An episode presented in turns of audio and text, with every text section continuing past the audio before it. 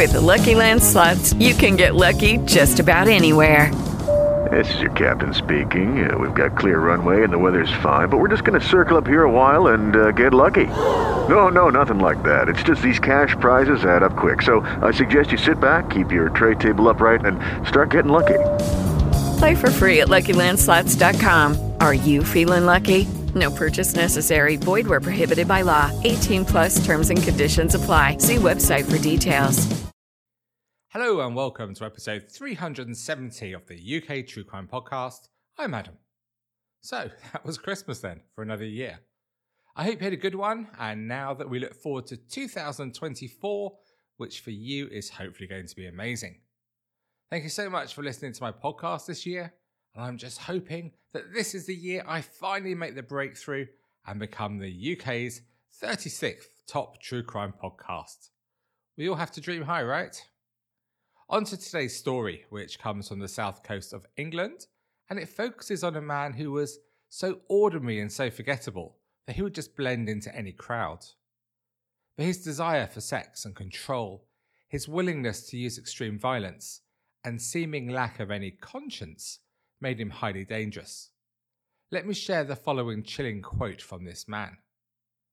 The things I have done weigh heavily on my heart, on my head, and my soul a psychopath with a conscience. It's a joke, really. This episode is brought to you by AG1, a comprehensive and convenient supplement with over 70 high quality ingredients in one simple scoop that supports physical and mental health. I've been drinking AG1 for a few weeks now, as it's so quick and easy to fit into my busy schedule. It tastes great, and by starting my day with AG1, it helps inspire other healthy habits during the week. So let's look at just two of the real benefits I get from AG1. Firstly, focus and energy. AG1 contains rhodiola, magnesium, and B vitamins to support sustained energy throughout the day without the caffeine crash you get from coffee. Number two, immune health. AG1 is my daily dose of vitamin C, zinc, functional mushrooms, and more to support overall immune health. What is really important to all of us is knowing just what we're putting into our bodies, right? And AG1 use the highest quality ingredients and the strictest manufacturing standards. This process involves exhaustive testing and verification that every single serving of AG1 is exactly what you see on the label, and that it's tested for heavy metals, contaminants, and over 280 banned substances. If you want to take ownership of your health, try AG1 and get a free one year supply of vitamin D and five free AG1 travel packs with your first purchase go to drinkag1.com slash UK True Crime. That's drinkag1.com slash UK True Crime. Check it out. Okay, so let's set some context for today's story with our guest a month and year game. At number one in the UK music charts was Body from Tion Wayne and Russ Millions. In the US, it was Driver's License from Olivia Rodrigo. And in Australia, top on the album charts was Architects with For These Who Wish to Exist. In the news this month, former French President Little Nicolas Sarkozy was sentenced for three years for trying to bribe a judge. The Australian Attorney General Christian Porter denied a rape allegation involving a 16 year old girl in 1988. Prince William, or One Pint Willie, as Mike Tindall referred to him this week, commented that the royal family is very much not a racist family in his first public comment since that interview by publicity shy Harry and Meghan. In UK true crime news, there was shock and horror in the UK following the murder of Sarah Everard by a serving police officer. Like many of you, I was further shocked by the ridiculously heavy handed approach shown by the police at the vigil in South London to mourn Sarah during which four arrests were made. This month saw the death of mighty Leeds United legend Peter Lorimer at just 74, and also the death of the voice of Formula One Murray Walker, who died aged 97. Okay, so did you guess the month and year? It was March 2021. Did you get it? Or you just a, a month or two off? Today's story comes from St Leonard's on Sea in the Hastings district of East Sussex. It's about 70 miles southeast of London and 35 miles east of Brighton. There are way too many global celebs from this part of the world to mention, but the one probably best known to all of us is 2018 PDC World Darts Championship winner and 2019 PDC World Match Play champion. Of course, that's Rob Cross. You been watching the darts this Christmas? I haven't seen any of it this year. Can't believe it. 40 year old Mark Brown lived in St Leonard's. The father of one had lived with his partner for almost 14 years and they had a child together. Work wise, he was in the groundworks industry, and when we joined the story today, he was working at a building site not far from his home at Sevenoaks in Kent. One of Mark's other passions was cars, and he loved to tinker with them, so he rented a yard with buildings and a shipping container at Little Bridge Farm in Westfield, near St Leonard's, not far from his home. Unbeknown to his partner, Mark regularly paid for sex, and he usually used the popular website Adult Work to do so. On the 8th of June 2018, he bought the services of sex worker Alexandra Morgan and he met her at her home in Sissinghurst in Kent. Alexandra was a single mum to two young children with a close family, none of whom were aware that she used sex work to earn some extra money. The meeting went very well and they continued to message on the website and met again almost two weeks later on the 21st of June for sex. This time they met at the place on the farm rented by Mark, Little Bridge Farm. Mark was clearly happy with this arrangement, as the pair met again seven times during August and September. For Alexandra, this was purely business, but their conversations had moved away from the adult work website to WhatsApp, and Mark sent Alexandra a WhatsApp message on the 23rd of October that year, offering her more than £100,000 for a four day escorting job, which included some adult filming, a huge sum. But Alexandra believed him to be a wealthy man. After all, during the time she'd known him, he'd already bought her a car. And this money could be life changing for Alexandra, and it would enable her to leave sex work, and she excitedly began searching business ventures that she could start with this cash. On the 13th of November, Alexandra's parents picked up her children and her dog so she could meet Mark. She didn't tell them what she was doing, of course. She told her parents that she was away with a friend on a spa retreat for some much needed R&R. But instead, she planned to drive to Little Bridge Farm to meet Mark. But Alexandra didn't return home from her trip to pick up her children and dog as planned. Her family knew something must be wrong, seriously wrong. This was completely out of character for Alexandra, and her mum reported her missing on the 18th of November. There were no clear signs about what had happened to Alexandra, none of her friends had seen her. So, two days later, Kent Police's major crime unit started an investigation to find out just what had happened to her. Detectives quickly got a break as they saw Alexandra on CCTV at 7:20 a.m. at a garage close to her home in Sissinghurst, Kent, buying petrol for her Mini. This was the day when she was leaving to go on the spa trip, or so her parents thought. The police technical experts got into gear to find out where she went from here. And using automatic number plate recognition records, CCTV for more than 100 rural locations, and mobile phone data, detectives were able to place Alexandra's white Mini, driving the 18 miles to Little Bridge Farm. And security cameras at the scrapyard opposite the farm recorded key footage about 30 minutes later at 7:58 a.m. that morning. It clearly showed Alexandra's car entering the farm along with a second vehicle, a gold Jaguar. And it was quickly identified that this car was owned by Mark Brown. Was Mark responsible for Alexandra's disappearance? Detectives swung into action and looked more into Mark and his history.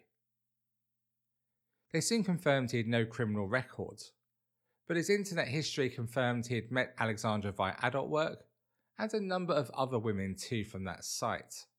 There were some worrying searches he'd made online, especially that he'd repeatedly searched the internet for violent sexual content. Detectives feared that he had murdered Alexandra at the remote farm, and he was arrested on suspicion of Alexandra Morgan's murder. The day before his arrest, Brown told his boss that he expected to be arrested for double murder. He said, I'm going away for 25 years to life. He complied with detectives during interviews, telling him that he'd paid Alexandra for sex on the day she came to the farm, but once they'd finished, she left the farm and that was about 45 minutes after she arrived. He said he really wanted to help detectives find Alexandra, but he just didn't know what had happened to her. Detectives carried out a full search of the farm looking for any sign of Alexandra. They drained a large pond which was half the size of a football pitch, as well as searching a container and a barn where Brown worked on his cars, but they found nothing. Back at her home, it seemed that Alexandra had maybe experienced some concerns about Brown, and she'd left some clues about her whereabouts for that weekend. She left a note addressed to one of her sons. It said, Let's go rollerblading. And this was a clue to go to a box under a TV in his bedroom where his rollerblades were kept. In that box, there was £2,000 in cash, a significant sum for Alexandra, and there was a note that could be referred to almost as a breadcrumb trail, I suppose. There was a mobile phone and a PIN number, which revealed the elaborate story that Brown had woven for Alexandra, taking her to his property for a weekend of work for which he would pay her £100,000. There was also there the postcode for Little Bridge Farm. It was as if she was sending a sign on the 28th of November, Brown was charged with the murder of Alexandra Morgan, but there was still no sign of her body. But then in December, an extensive search was carried out at the Sevenoaks building site where he was currently working. Hundreds of bone and tooth fragments were found in an oil barrel that had been dumped on the skip there, and forensic odontologists confirmed that those teeth and bones belonged to Alexandra Morgan. When confronted with this evidence, Brown had no choice but to change his story. He admitted that Alexandra had died at the farm, but he claimed it's because she had slipped and fallen on a tool or a piece of mechanical equipment in his workshop. He said she had gone to get cigarettes from his car when he heard a noise, and he caught a glimpse of her in mid-air as she fell like a cartoon where someone slips on a banana skin. He said there was a loss of blood and he thought that Alexandra had died. He said he tried to save her by placing a beach towel under her head to try to reduce the bleeding, and he checked her pulse and performed CPR. He covered up the death, he said, as he didn't think he would ever be believed. I had a dead escort on my workshop floor. What would it look like? How would I prove she'd had an accident? It looked like a murder scene, he said. So he put her body in a sleeping bag and set fire to it. He decided he would dispose of the body in an incinerator made from an oil drum. And three days later, on the 17th of November, Brown and a friend moved Alexandra's car away from the farm to another part of St Leonard's, and they put false number plates on the car. He then dumped the oil barrel containing her remains in the skip at the building site in Sevenoaks. As detectives continued to search the farm, they found medication in Brown's work van belonging to another woman, a woman called Leah Ware. A quick check showed that Leah had also sold sex on adult work, and she was missing. 33 year old Leah was a mother of three children. She lived near Hastings and had led something of a chaotic life, with a history of mental illness and drug use. Due to these issues, she had lost custody of her three children, and she had a history of abusive relationships in which she was often controlled and manipulated. She first met Brown in 2018 on the Adult Work website, where he approached her under the username, hmm, let me spell it rather than attempt the pronunciation. It is F I S T Y M C. This relationship went beyond Brown buying sex from Leah, and the couple started a adult relationship. By the end of that year, they rented a flat together. Although Brown was living a double life, he was still with his long suffering partner. Six months later, when the lease on that flat expired, Leah moved to a shipping container at Little Bridge Farm, which Brown had adapted for her to use. The relationship was by all accounts not an equal one, and Brown was controlling. The container had a kitchenette and a bedroom which could be locked from the outside, and sometimes Leah was locked in their bedroom while he went to work. Friends of hers came forward to the police to share the concerns they had about Leah's relationship with Brown, with one saying that she was a sort of voluntary prisoner at the lockup. She explained that Leah was not allowed to have friends to the yard and he would bring things to her like medication, food, and supplies, and he even collected her benefits rather than allowing her to leave the yard to get them. Leah told another friend that Brown wanted to photograph her bound and gagged, and she described him as creepy or weird when her friend asked why she wanted to live in a dark and dingy container on a remote farm with a man who has another girlfriend. Leah Ware was last seen on the late evening of May the 5th and the early hours of the 6th of May 2021 with a friend who was a convicted drug dealer. That evening, the pair took drugs and had sex. And on the 7th of May, Leah's phone disappeared from the network. Phone mast records showed that Brown was with Leah at the farm at that time, and detectives believe that she was killed on that day. The next day, Leah Ware's phone was switched off for the last time. Later that month, Brown rejoined the Adult Work site, where he again began contacting sex workers. He told detectives he was only there because he was looking for Leah to see if she had returned to the website. Brown told police that he and Leah had broken up in the early 2021, and as far as he was aware, she was still alive. He explained about the last time he saw her, saying, I went to the farm on May the 7th, and when I got back to the workshop, I found a note tied to the door handle in a blue plastic bag. It said, I'm sorry, Boo. I'm going to get this sorted and get help. Please don't let this be the last shot. Please can you pick up meds and money for me? My card is at your sister's and leave it in the Bertmobile. I love you. He said he threw the note away. When asked if he wasn't worried and why didn't he report her missing, he said, As far as I was concerned, she was on the run. She didn't want to be found by anybody.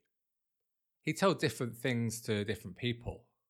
He'd told some that she'd been sectioned due to her mental health issues, while he told others that she'd actually killed herself.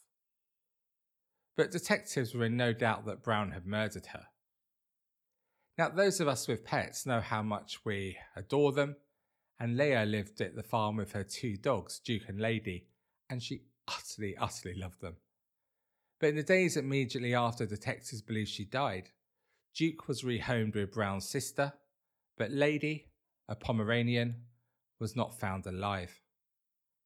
And during the search of the farm, the skeletal remains of a Pomeranian were found in a pond on the site at the end of a collar tied down with a weight. Detectives believe that Leah was killed and disposed of in the same way as Alexandra, after tensions grew when she pushed him to finally leave his partner of 14 years. Brown said that the relationship with Leah was a difficult one, admitting that he was hurting her emotionally and that they were fighting all the time over Leah's drug use and his refusal to leave his partner. He said he had told Leah that he would not leave his long term partner until his eldest child turned 16, but she didn't want to wait, and she wanted them to have a proper relationship, understandably. He continued to collect Leah's benefits and medication after the day she died to try to prevent her disappearance becoming known, and he had taken over £12,000 from the state. 41 year old Mark Brown faced a jury accused of murdering 33 year old Leah Ware from Hastings East Sussex and 34 year old Alexandra Morgan from Sissinghurst in Kent. A message he sent to a friend was read out at the beginning of the trial, which said, The things I have done weigh heavily on my heart, on my head, and my soul. A psychopath with a conscience. It's a joke, really.